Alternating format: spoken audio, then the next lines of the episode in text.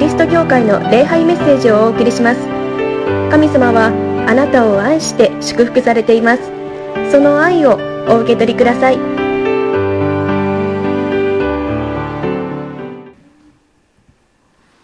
皆さん礼拝によくいらっしゃいました。心より歓迎をいたします、まあ、このコロナウイルスが蔓延していてどうなるかなと心配ではありますけれどもでも神様が私たちにはついている。という確信を持ってですねあのけれどもウイルスには感染しないように広がらないように細心の注意を持ってですね礼拝をしていきたいと思います。この礼拝のひとときがどんなに素晴らしいひとときであるのかということを皆さんに知っていただきたい。まあ、信じていただきたい。私はとても素晴らしい場所にいるんだ。今素晴らしい時を過ごしているんだということを知っていただきたい。本当かなそれほどでもないんじゃないかなと思われるかもしれませんけれどもいやそれは間違っているんです。本当に素晴らしい時素晴らしいところに皆さんはいる。このところをですねあの感謝していただきたい。よかったですね。おめでとうございますと私は心から言いたいです。皆さんは本当に幸せな人ですよと言いたいです。神様は皆さんを愛しておられ祝福しておられます。また御言葉によって語ってくださいます。その御言葉をですねあの聞いていただきたいそして元気になっていただきたいと思います。今日ですね先ほど中島さんがお祈りでも言われましたけれどもあの教会歴の最終日であります。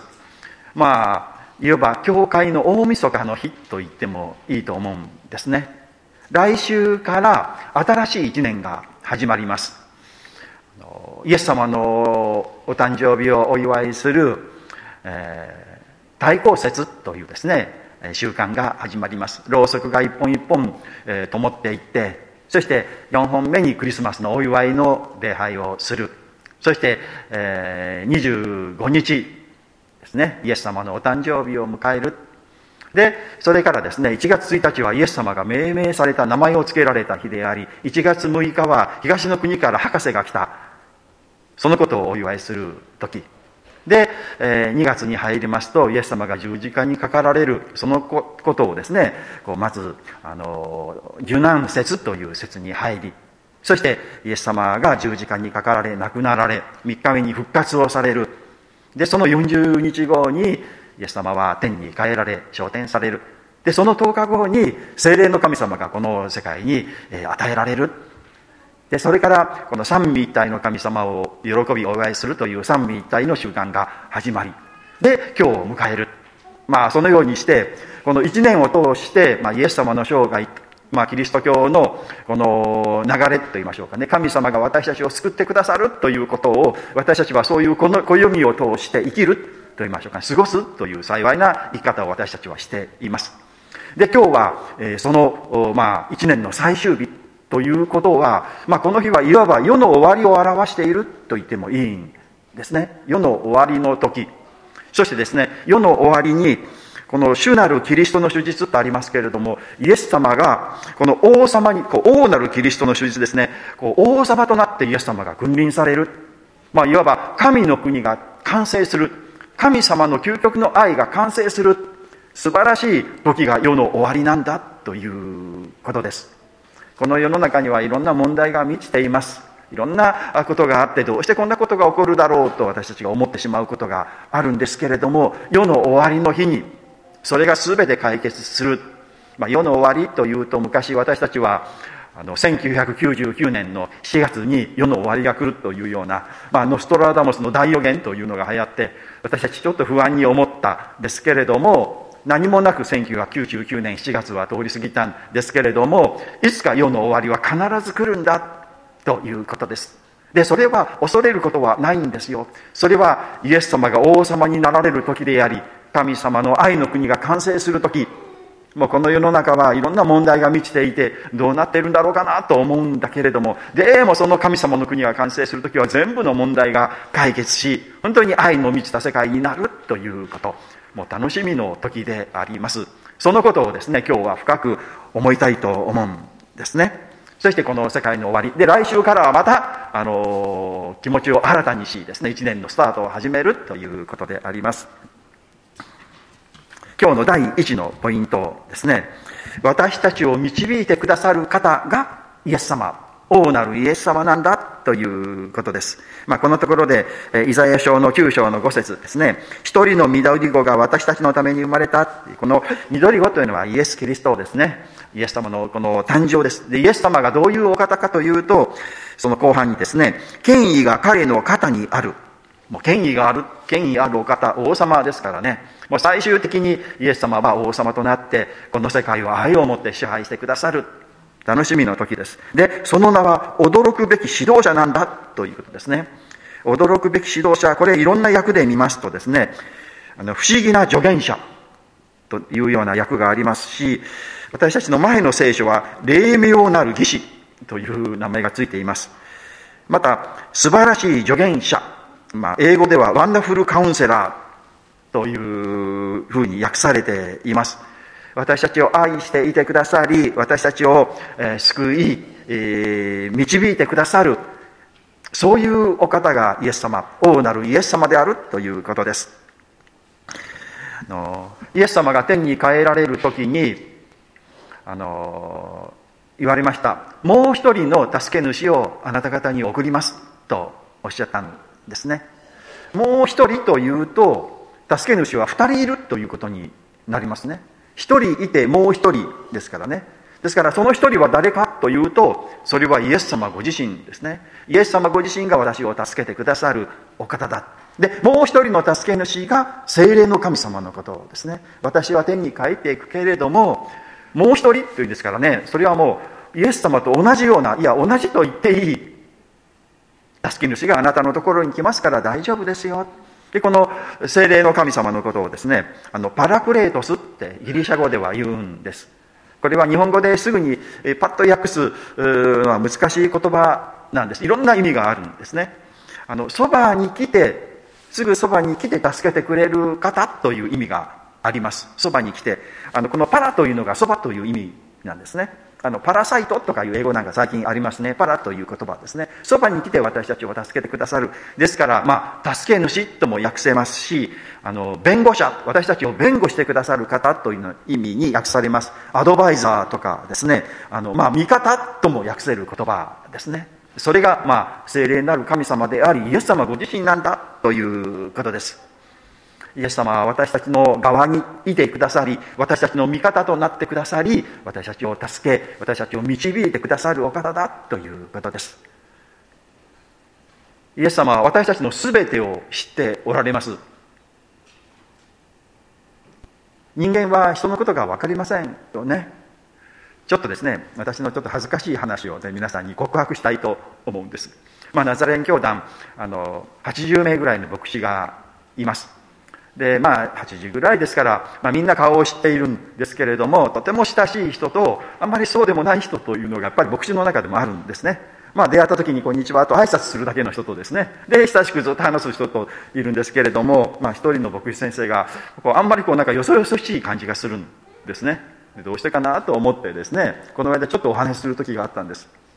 で、えー、なんかこうよそよししいし私もなんか話しづらいしと言ったら私も先生と話しづらいですよとです、ね、言われるんですね。あそうですか。先生あなた私に何と言ったか覚えてますか？って言われたんですよね。え何かひどいこと言いましたか？あなたひどいこと言いましたよと言われるんですねドキドキしてですね何と言ったんですか？教えてくださいいやもう昔のことだから言いませんいやいや、そう言わずに教えてください。ひどいこと言ったら謝りますから。ですね、なかなか言ってくれなかったんですけれども、最後、あの、言ってくださったんですね。何と言ったかですね、あのその先生が、まあ、私の後輩でですね、あの進学校の卒業式の時ですね、卒業式終わった後みんながあのそばに行っておめでとうございますとかね、頑張ってくださいとお祈りしてますよとか言うんですね。で、その時にですね、私はですね、自分でも覚えていないんですけどね、こう言ったそうなんですよ。先生あのあなたはねもう少し笑った方がいいですよと。あの笑ってニコニコ笑った方が牧師としてあの皆様から信頼されるし笑顔というのは大切ですよみたいなことを話したそうなんですよ。まあ、多分その先生、まあ、新学生にいる時に見かける時になんか暗いというかなんか覇気がないような感じを多分受けたんでしょうね。ですからまあちょっと元気を出してニコニコ笑ってくださいよというふうに言ったんです。そうしたらそれがね彼すごく傷ついたんですって。で先生はね私のことを知らないでしょうと。いろんなことがあってね今の自分があってね。笑いなさいと言っても笑えない時あるんですよと。ね、私のことを知らんくせにそんなことを言ってというのでね、非常に傷ついて怒っているんですね。で、私は、ああ、そうだねって、あなたのこと知らないよねって、今までね、どんな生活があったのかね、どんな嫌なことがあって、苦しいことがあって、辛いことがあって、そのようになったのか全然知らないでね、笑った方がいいよなんていうのは無責任だったね、ごめんなさいね、と言って、あの、謝ったんです。まあ、そのことを言ったことでちょっとこう和解が和解というかあのこのわだかまりが解けてですねよくなっていけばいいなと思うんですけれども、まあ、人間はそういうものですよね知らなくてです、ね、判断するというか、まあ、第一印象ですね。この人はこんな人だとかですねあんな人だとか思うんですけれどもわからない。人間はわからないですよ、まあ、その人が過去どんなことがあったのかどんな苦しみがあったのかね。嬉しいことがあったのか楽しいことがあったのかね。でもあのそういうことをわからない。でも皆さん、イエス様はご存知なんですよ。私たちの全てを知っておられて、そして的確に導いてくださるお方。そのイエス様に皆さんは愛されています。そして必ず素晴らしい道へと導いてくださる。イエス様は私たちを導いてくださる大なるお方であります。第2番目ですね。イエス様、大なるイエス様は永遠の父であるお方。ですね。ここに、驚くべき指導者、力ある神、永遠の父とここにありますね。永遠の父。まあ私、これをまあずっと前から読んでいて、永遠の父という、まあ、イエス様は父って言ってもちょっと、なんかそういうイメージじゃないなと思っていたんですけれども、まあ、あの、三位一体の神様ですね。キリスト教の神様は三位一体の神様なんです。お一人のお方なんだけれども、三人おられる。じゃあ3人の神様じゃないかなと言ったら、いや、そうじゃないんだ。3人だけれどもお一人お一人なのだという、ちょっと私たちには理解できない神様なんですけれども、神様はお一人の神様の中に3人おられて、その3人の神様が本当に信頼し合い、愛し合い、助け合い、尊敬し合いですね、本当に麗しい愛の関係を持っておられる。ですから神は愛であると言えるんですよね。もう愛そのもののお方が神様。その3人の神様。一人ですね、父なる神様。まあ、これは旧約聖書なんかによくあの書かれている力ある神様です。で、えー、子供であるあのイエス・キリスト、子なる神様、イエス様、そして精霊の神様という神様、もう一人の助け主ですね。その神様が三人ですね。ですから、あの、父と言ったら私たち、私は、この父の神様、イエス様じゃないんじゃないかなとか思うんですけれども、でも、神様はですね、お一人別々なんだけれども、一つなんですよね。ですからイエス様も父なる神様と言える。まあ、なぜかというと、この神様は、この3人の神様は協力して、まあ、1人の神様ですけれども、この宇宙を作られたんです。38億年前にビッグバンという爆発があってですね、この宇宙ができたということをですね。そして、地球を作ってくださり、この日本という国を作ってくださり、私たち人間一人一人をこの世界に生んでくださったお方が、この神様ま、イエス様もその神様のお一人。ですから私たちにとって神様は生みの親です、まあ、もちろん私たちは、まあ、あのお母さんから生まれてきたんですけれどもそれを生まれるように導いてくださったのが神様。あの138億年前に神様は私たちのことを知っておられた。もう138億年いやそれ以上ですね。もう前に後になってこの人がこのところで生まれるようにしようと決められたのは神様なんです。私たち一人一人のことを知っていてくださり私たち一人一人を祝福してくださりこの世界に生んでくださったお方が神様。だからイエス様はもう親父なる神様と言ってもいいんですね。でこの親というのは子供を愛しています。もう子供のためには何でもしてあげようというのが親であります、うん。昨日婚約式をですねあの私の娘の婚約式をさせていただきましたけれどもあの彼女が生まれて7日目だったと思うんですね。病院からあの連れて帰ったその日です。で夜中に私は抱っこをして2階に寝ていて1階に降りようとしたんです。夜中だったんですね。で抱っこをしてで足を踏み出した途端踏み外してしまったんですね足を抱っこしたまま。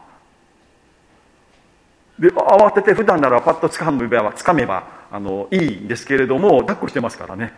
もう瞬間的にもうぐっとこの抱いてそのまま階段をですねあの滑り落ちたという状況でした。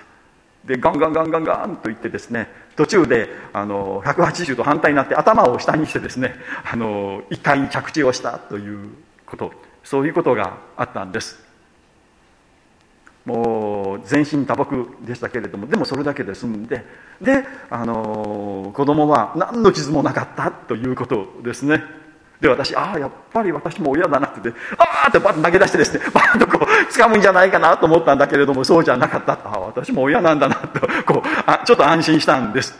まあ、しばらくもうこのあの打撲と言いましょうかね。ので痛かったんですけれども骨折も何もなくそれであのよかった。親は子供を助けたい。ですかね。祝福したいというのが親です。まあでも最近はちょっと虐待する親というのがあるんですけれどもこれはあのやっぱり罪のせいですね。罪というものを自分中心ですね。の罪のせい。またこうどのように子供を愛していいかわからないということじゃないかなと思うんです。でもそう思いながらもそのように虐待している自分はダメなんだというのをきっと自分を責めている。けれどもどう接していいかわからないというのが現状じゃないかなと思うんです。その心の中にはですね子供を大切にしたい幸せにしたいという思いが必ずあるというのが親なんです。人間は神様に似せて作られた神様は自分に似るように作られたんですよ。ですから神様の性質を持っているんですよ。私たちが子供を可愛いなと思うのは神様が私たち人間を可愛いなと思っていてくださるからなんですね。その思いを持って神様は私たちを見ていてくださいます。私たちが悩み苦しんでいるならばどうして悩んでいるんだかな。もうそのそばに行って慰めたい励ましたい。私たちそう思いますよね。子供が苦しんでいたら何とかしてあげたいって思います。それと同じようにすぐそばに神様はいてくださるお方であります。イエス様はですねあのマタイによる福音書7章の9節にこのようにおっしゃっています。あなた方の誰がパンを欲しがる自分の子供に石を与え与えるだろうか魚を欲しがるのに蛇を与えるだろうかこのようにあなた方は悪いものでありながらも自分の子供には良いものを与えることを知っている。ましてあなた方の天の父は求めるものに良いものをくださるに違いない。神様は皆さんを愛しておられるので良いものを必ず与えてくださいますヨハネのですね、福音書の14章18節にこうあります。私はあなた方をみなし子にはしておかない。あなた方のところに戻ってくる。あなたをこのお父さんお母さんがいないような寂しいものにはしない。いつもあなたのそばにいますよとイエス様が約束をしてくださっています。イエス様は、王なるイエス様は父なる神様であり、私たちを心から愛して祝福しようとしておられる神様であります。第3、王なるイエス様は、この平和の王様であるということですね。この平和の君と唱えられるとここにあります。平和のお方。あのプリンス・オブ・ピースというふうに英語の聖書にはなっていますね。平和の君。平和のプリンスですね。平和っていうのはいいですよね。平和でありたいって私たち心から願います。私はいつもお祈りしています。神様平和を与えてください。この世界を平和を与えてください。憎しみを取り去って、えー、仕返しをしようというのではなくて許して、そして、えー、受け入れてお互いに助け合うその平和を実現してくださいっていつもこうお祈りをしています。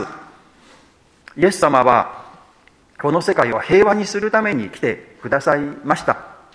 平和がなぜ、えー、来ないかと言ったら、それは簡単なことですね。私たちの心の中に人を憎む心ひどいことをした人に仕返しをしたいという思いがあるからだということです。許すことですよとですね。そして相手を受け入れることですよ。そこに平和が来ますよというそのためにイエス様は来られたのであります。イエス様がそれを模範を示してくださいました。イエス様が十字架につけられる時もうまさに、手足に、釘を打ちつけようとしている人たちにその人のためにイエス様は神様にお祈りをされた。神様彼らを許してください。彼らに罰を与えないでください。彼らは自分で何をしているのかわからないんです。まあそのイエス様のお願いを父なる神様は聞いてくださると思うんですね。イエス様は許された。私たちをイエス神様、イエス様を愛してくださり、私たちを責めないで、私たちのその罪、汚れを自分の責任として十字架にかかり、死んでくださったんですね。あこの人を責めないでください。この人を許します。この人を祝福します。まあ、そこから平和が始まる。戦争というのはみんなそうですね昔昔昔あの国は自分の国にこんなひどいことをしたという思いをずっと持ち続けているということ。もう凝り固まってもうそれがほどけないという状況になっている。お互いにそれはそうですね。その解決はもう許すしかないんです。許すことですよ。そして、えー、相手の不幸を願うのではない。相手の幸せを願うことですよ。それが平和ですよ。イエス様はそのことを実現するために来られそのことを実践して見られたおられた。私たちも神様が私たちを許してくださっているから受け入れてくれるんですよね。あなたはこれがダメだ。これを直さないと私はあなたを愛さないよと言われたら私たちは永遠に神様に愛されないことになってもう絶望しかない。でも神様はいやもういい。あなたのことはもうこのイエス・キリストが全部責任を負ったからもうあなたはいいよそのままを愛するよと言ってくださるので私たちは賭けがあり汚れがあるんだけれどもでも許してくださってありがとうございます。私を清いと言ってくださってありがとうございます。と信じて信じて生きて何とか清い生き方ができている。いや清い生き方に進もうとしているのが私たちです。でそういう生き方から平和が始まるんです。まあ、この平和いつ実現するのかなと思いますけれども世の終わりには必ず実現します。どういう実現の方法かわからないけれども神様は全ての人の憎しみというのを取り去ってくださるんでしょう。でみんな何のわだかまりもなく敵同士がですね握手して「ごめんね今まで」ね謝って和解をしていう世界が世の終わりには必ず来る。私たちはそのことを信じています。いやでも私たちが今神様を受け入れ神様私はあの人を許します。あの人を祝福してください。というならば私たちの心に今神の国は実現しています。で私たちからこの世界今一歩神の国神様の愛の国に近づいていくのであります。神様は必ずこの世界を素晴らしい世界にしてくださいます。そのことを楽しみとすると同時にその世界を今私たちはこの心の中で実現していこうではありませんか。ね、なかなか人を許すというのは難しいことです。けれども許さないといけないなという心を少なくとも持つ。そして神様に私もあの人を許せるようにしてくださいと祈る。口先だけでも神様あの人を許しますという。そのことを一歩一歩していくだけでもこの世界の平和は近づくし私たちは平和を実現するものとなるのであります。イエス様は王なるキリストとしてこの世界に臨んでくださいます。まあ、イエス様クリスマスに来られる時も赤ちゃんですけれども王として来られるんですね。もう来週からクリスマス始まりますけれども王様であるイエス様改めて歓迎しようではありませんか。お祈りをいたします。神様教会歴最後の日王なるキリストの手術を心より感謝をいたします。この世界に終わりがあります。けれどもこの世の終わりにイエス様は王となれなられ神様の愛の国が実現する。私たちはそれを楽しみにしております。けれども王であるイエス様はもう私たちのところに来てくださっていて私たちの心にあります。私たちと共に生きてくださいます。神様イエス様あなたを信じあなたと共に生きていきます。もうその時に私たちの心にあなたの神の国が来ているということを信じて本当に嬉しく思います。私たちのうちにいてくださりいつも導いていてくださることを感謝いたします私たちのお父さんとしていつも私たちを愛し、私たちの必要を満たしてくださっていることを感謝をいたします。また、平和の君としてこの世界に平和を与えてくださる、平和が実現するんだよという希望を与えていてくださることを感謝をいたします。私たちのうちにある憎しみを取り去ってください。人を許し、えー、人を祝福するものとしてください。神の国が今も私たちに来ていることを信じて感謝して、この一週間をスタートいたします。今週もあなたと共に生きることができることを本当に嬉しく思います。どうかお導きください。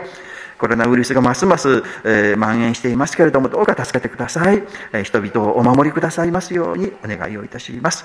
イエス・キリストの皆によってお祈りをいたします。あメン。それではしばらく成長の時を持ちましょう。